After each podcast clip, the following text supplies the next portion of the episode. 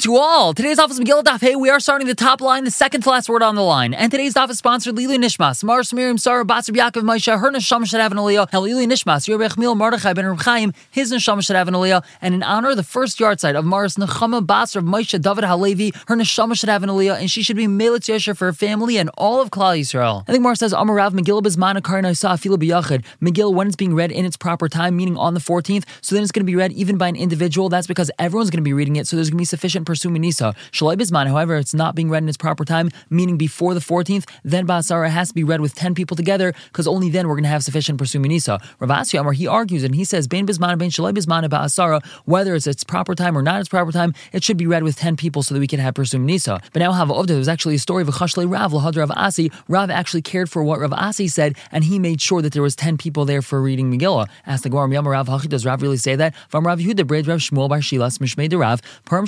B'Shabbos, when Purim falls out on Shabbos, Erev Shabbos Manam. Erev Shabbos is its proper time. The Gemara asks, what does that mean? Erev Shabbos Manam? Erev Shabbos is its proper time. But Shabbos Manam who? Shabbos is the proper time. Shabbos is the 14th, not Erev Shabbos. So El Alav Hachikamer must be this is what it's saying. Shalei Manam Kizmanam. That even when it's not its proper time, that's really its proper time. Mazman Mafil B'Yachid. Just like when it's being read in its proper time on the 14th, it can be read by an individual. We do not have to have 10 people. Af Shalei Manam. Even when it's being read not in its proper time, meaning before the 14th, Afil B'Yachid, it could be read by an individual. So clearly we see that Rav doesn't hold that if it's not Zman, it has to be read with 10 people. So Gemara says, Loy, that's not true. Indian Mikra Megillah Basara. When we're talking about reading Megillah, we have to have 10 people if it's not its proper time. Elamai, Erev Shabbos Manim. So what did that mean when we said that Erev Shabbos is its proper time, even though really its proper time was on Shabbos? That's just Lafukim de Rebbe, to exclude what Rebbe said. Damar, he had said, since the regular cities, they're going to be pushed off from their place anyway because they're not going to be reading on Shabbos. So Yidchul Yom we're going to push them off, or we're going to have them read two days earlier on Thursday, and they're not going to be reading on Friday.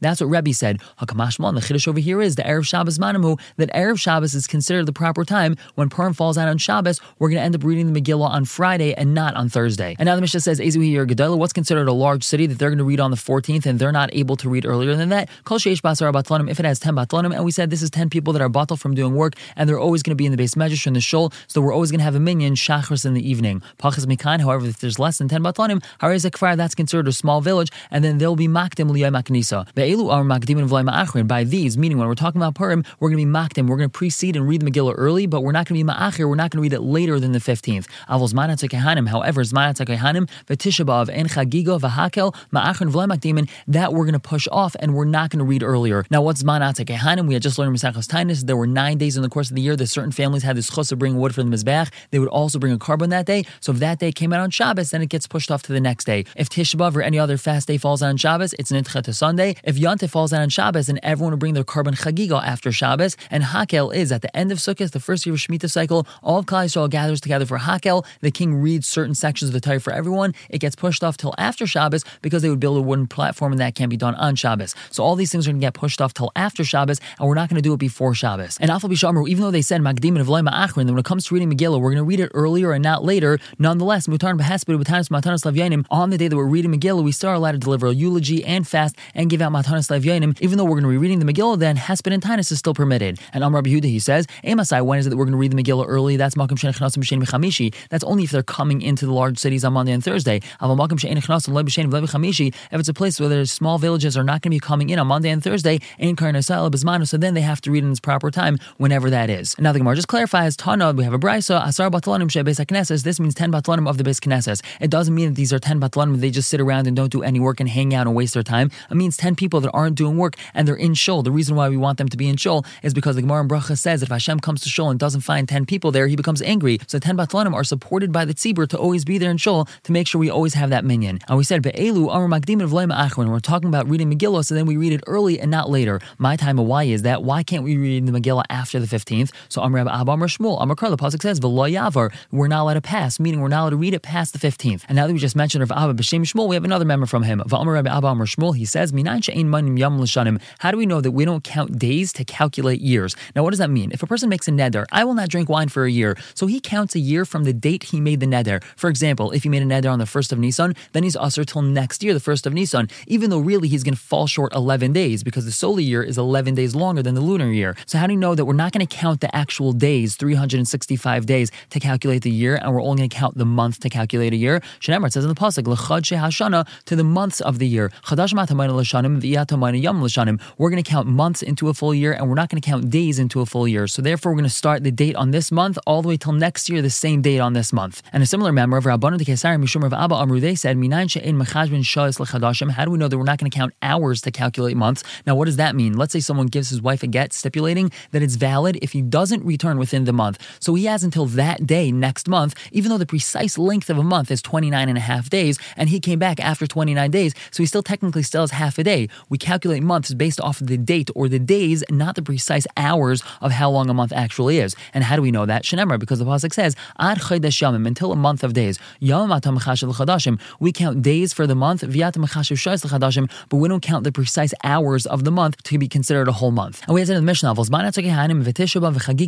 all these things, we're going to delay them, we're going to push them off, and we're not going to do them early. Now, why is it? Why are we going to delay them and push them off and not do them early? Tisha is because Akdume Puran Mikadmi. We don't want to have a commemoration of a tragedy earlier than necessary. And Chagiga V'Hakel, that's Mishum Dakati Lemat Man Chiyuvayu. It's not their time of Chiyuv yet. We first have to wait till we get their time of Chiyuv, Yontif or Hakel, which is at the end of Sukkot, and only then we can do them. And if that falls on Shabbos, so we're going to push it off till after Shabbos. And now they mentioned the Karban Chagiga, which is a Karban Shlomim, which is brought on Yontif. We're going to talk about that a little bit. Tana, we have a brayso. Chagiga v'chol man chagiga ma'achrin. The chagiga and all the time of the chagiga, we're going to delay. Now that's a very cryptic brayso. What does that mean? So bishlim chagiga, we understand what that means. Chagiga, the e miklas b'shabbata. If Yontif itself falls out on Shabbos, ma'achrin and so then we're going to delay it lebasar shabbata for after Shabbos because we're not going to be shechting it on Shabbos. Al chagiga mahi. What does that mean? Zman chagiga. So now we're going to have three different explanations of this brayso. Amar Shai, he says, Hachi This is what the brayso is saying. Chagiga b'Shabbos. If Yontif falls on on Shabbos, so we're not going to bring that karban chagiga on Shabbos. And for oilas the chiv that we have to bring a karban oila, oilas re'iyah, that's when we go up to the Beis Hamikdash for the shalosh regalim. Afilu b'yantef, even on Yantef, we're not going to bring that oilas re'iyah on Yantef. This man chagigahu, because that's the time of the chagiga, ma'achrin, we're going to delay it till after Shabbos or after Yantef. And money, who's that like? Beishamai, it's according to Beishamai. That now we have a Mishnah, Beishamai, Imrim, Beishamai says, Mevin shlam b'yantef, we're allowed to bring a karban shlam on Yantef, ve'ein sam however, we're not allowed to do smicha on that karban on Yantef. Avaloy oilas, we're not allowed to bring a karban oil on Yantef. Beis Hillel Beis says, Mevin shlamim ve'oilas v'semchan alein, we can bring a karban shlamim and oila on Yantef, and we're allowed to do smicha. Why is that? The chagig is allowed to be brought on Yantef because it's a eaten by owners, therefore its malacha is food related and may on Yantef. However, an oilas re'iyah is an oila, it's not eaten and therefore not food related and can't be brought on Yantef itself. That's according to Beis Shammai. Why is that? Because Beis Shammai holds it has to be for human consumption to allow this malacha on Yantef, whereas Beis Hillel holds that the Mizbeach's consumption, so to speak, Hashem's consumption, if you would like to say that, is also valid, and therefore an oil is also allowed to be brought in Yontif. And that's the two parts of this. So according to Rabbi Shaya, we have Chagiga and Kol Zman Chagiga. Zman Chagiga is referring to the oilas re'iyah. Now Rav Amr, he explains the bride, meaning Chagiga, the karban Chagiga, which we're going to bring on Yontif. However, Yontif falls on on Shabbos, calls Zman Chagiga Ma'achrin Tfeiloi. We're going to push off that karban Chagiga and we're going to bring it the entire time of the Chagiga, meaning the entirety of Yontif, but not more than that. Did not we have a Mishnah? Mishlei Chag Yontif Rishal Chag, someone that didn't bring their karban Chagiga on Yontif, Chagiga V'Halchas Kol Regal Kula, he's able to bring his karban Chagiga, the entirety of Yontif, the entirety of Pesach or Sukkot, the Yontif Achron Shel Chag, and he's even allowed to bring it the last day of Sukkot. Of a Regav Chag, let's say the Yontif passed by and he didn't end up bringing his karban Chagiga, any Chai Bachriusa, he's not Chai for its responsibility, meaning even if he ends up bringing a karban afterwards, that's not considered as karban Chagiga. Now Rav Ashi Amar, he says, what does the Brisa mean? Chagiga, V'chol Zman Chagiga Ma'achron. We're going to delay, meaning we're going to be able to bring a karban Chagiga the entirety of Yontif, and Vafilo Atzeres, even on Shavuos, the Chad Yoma, that's only one day. Shavuos is only one day. Ma'achrin, we're still going to delay it, meaning if Shavuos falls out on Shabbos, we still have a whole week to bring that karban chagiga of Shavuos. Then now we have a Mishnah, Maidim, they both agree, meaning Besham Beis both agree, Shem Chalatzeres Leis B'Shabbos. If Shavuos falls out on Shabbos, Shem Tevuach Achar Shabbos, that the day of Shechting, the karban chagiga is going to be after Shabbos. Even though Besham Beis argue when is it that we're going to shech the karban chagiga of Shavuos, if it falls on an Erev Shabbos, they both agree that if Shavuos falls out on Shabbos, then we're going to shech the karban chagiga after Shabbos, and we actually have a whole week of Tashlumin that we're able to bring that karban chagiga. So three different explanations of this brisa. And now back to Purim. Amar Blazer, Amar Chanina, Rebbe Natan Natia Purim. Rebbe planted a young tree on Purim. Hamad based on top of Rachas Bekranish Tzipari. He washed himself on the market day of Tzipari. The reason why it's called Kraina is because all the Krainas, all the wagons are going back and forth, so it's a big market day. And he washed himself b'Shivas This was Shivas B'Tamas. He clearly held that all the stringencies of regular fast day do not apply to Shivas B'Tamas. And to be Kishlak or Tishabav, he wanted to uproot Tishabav, but they didn't agree to him. Now, Lafan of Rabbi Abar Zavdir, Abar Zavdir told Rabbi Lazar, Rabbi, like Achayim, said that wasn't the story. El Tishbav Shechalias b'Shabbos Hava. Tishbav had fallen out on Shabbos that year. V'chinu la'achar Shabbos, and they pushed it off till after Shabbos. V'amar Rebbe, and so Rebbe said, Ha'il v'nitche yidche. Since it was pushed off, let's just push it off, and we're not going to keep it at all this year. But the Chacham didn't agree to him. He wasn't trying to uproot Tisha B'Av completely. It was just that year, since it was pushed off anyway, he said, we're not going to keep Tisha B'Av that year. Kari Alei, Rabbi Lazar said about him, two are better than one. If you wouldn't have come and corrected me, I would have understood this halacha incorrectly. Now the Gemara asks, Rabbi how is it the Rebbe was allowed to plant something on Purim? Vatan Rabbi Yosef, he taught, the Pasuk in the Megillah says, Simcha Mishta Simcha teaches us, Malamich Asurim Behesped, we're not allowed to eulogize on Purim. Mishta teaches us, Malamich Asur that we're not allowed to fast on Purim. And V'yantev, that teaches us, Malamich Asur that we're not allowed to do Malacha on Purim. And planting something is considered Malacha, so why was he allowed to do that? So the Gemara answers, El Rebbe Bar Beser Hava, Rebbe, he kept Purim on the 14th, nata. and when he planted it, he planted it on the 15th, so there's no problem. The Gemara asks, is that really so? Rebbe B'Tveria Hava, Rebbe lived in Tveria, Utveria Mukefas Chayim, Yeshua Benun Havai, and Tveria is a place which is surrounded by walls since the days of Yeshua Benun, and they're supposed to keep on the 15th, not on the 14th. So the Gemara says, right, El Rebbe Bar Chameser Hava, Rebbe really did keep Purim on the 15th. V'chinata Bar Beisar Hava, and he planted on the 14th. Ask the Gemara, told Tveria Mukefas Chayim, Yeshua Benun, is it really so clear that Tveria is a city that had a wall in the days of Yeshua Benun? V'chizkia Kar B'Tveria Bar Beisar Ubechamesar. Chizkia, he read the Megillah on the 14th and the 15th in Tveria because